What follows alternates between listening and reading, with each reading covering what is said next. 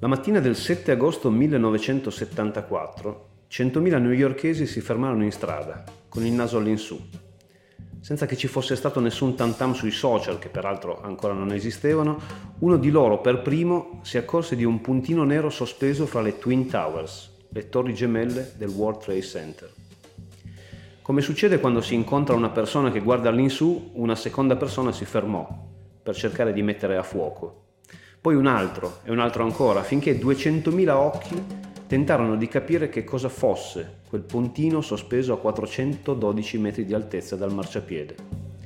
Quel puntino era un uomo, Philippe Petit, un artista francese che quella mattina di quasi 50 anni fa attraversò per otto volte lo spazio aereo che divideva le due torri, camminando su una fune di acciaio un omaggio di stupefacente e indelebile bellezza alla città di New York, scrisse il poeta Paul Auster.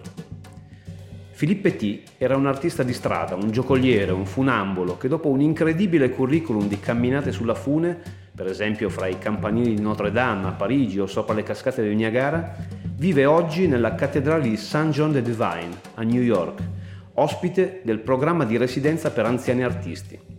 Il decano emerito della cattedrale, il reverendo Morton, dice Filippo non crede in Dio, ma Dio crede in Filippo. Che senso possono avere ieri come oggi queste imprese? Che cosa spingeva un 25enne a metà degli anni 70 a rischiare la vita per simbolicamente unire due torri destinate a restare separate e destinate poi anche a una tragica sorte che come sappiamo ha cambiato il mondo? Che cosa spinge oggi un inventore francese come Frankie Zapata ad attraversare il canale della Manica su una tavola volante 110 anni dopo che fece la stessa cosa su un rudimentale aeroplano un altro francese pioniere dell'aviazione che si chiamava Louis Blériot? Si tratta forse di imprese sportive? No, o almeno non solo. Lo sport è un inno alla vita, la competizione mediata da regole contro avversari che vogliono il tuo stesso risultato.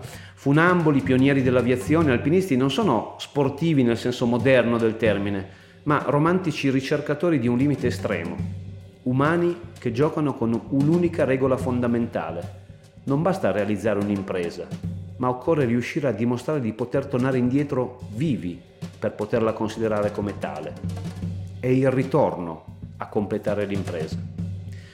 Lionel Terré, fortissimo alpinista francese, aveva coniato un'espressione per sé e per tutti coloro che hanno provato, provano o proveranno a spostare dei limiti per poi poter tornare indietro da quei territori sconosciuti. Diceva, siamo conquistatori dell'inutile. Che cos'è la leadership se non questo? Che cos'è la leadership se non questo essere visionari, vedere cose che altri non riescono a vedere, spazi che altri non immaginano, osare cose che altri non osano. Tutti potrebbero fare il tentativo di camminare su una fune di acciaio appesa a 50 cm da terra. Solo a uno venne in mente di farlo a oltre 400 metri d'altezza. In un mondo dove per compiacerli rischiamo di non essere altro che follower dei nostri followers, Filippo T ci insegna con un gesto insieme sportivo ed artistico come si fa a far tirare sul naso a 100.000 persone contemporaneamente. Ci insegna come sia possibile prendersi cura dei dettagli per fare una cosa apparentemente folle, oltre il limite della ragione, ma che invece si fonda su studio, ripetizione, verifica di fattibilità, feedback continui, capacità di prevedere il rischio, di controllarlo, di farlo diventare un'opportunità. Qualcosa che cambia la vita di chi in prima persona è protagonista, ma anche di chi assiste a quell'impresa. Come quei 100.000 newyorkesi che ne sono certo si ricorderanno tutti perfettamente che cosa successe quella mattina del 7 agosto del 1974, quando improvvisamente uno di loro, per primo, vide un puntino nero lassù passeggiare fra le Twin Towers. Come sono certo che la vita di quei 100.000 da quel giorno cambiò, magari anche poco, ma grazie a quel puntino lassù, sospeso a 412 metri di altezza. Esiste un posto a Torino, si chiama Area X, è nato con lo scopo di divulgare la cultura della protezione. In area X accadono cose, si raccontano storie, ci si può immergere in una realtà virtuale che sensibilizza e fa comprendere cosa vuol dire protezione.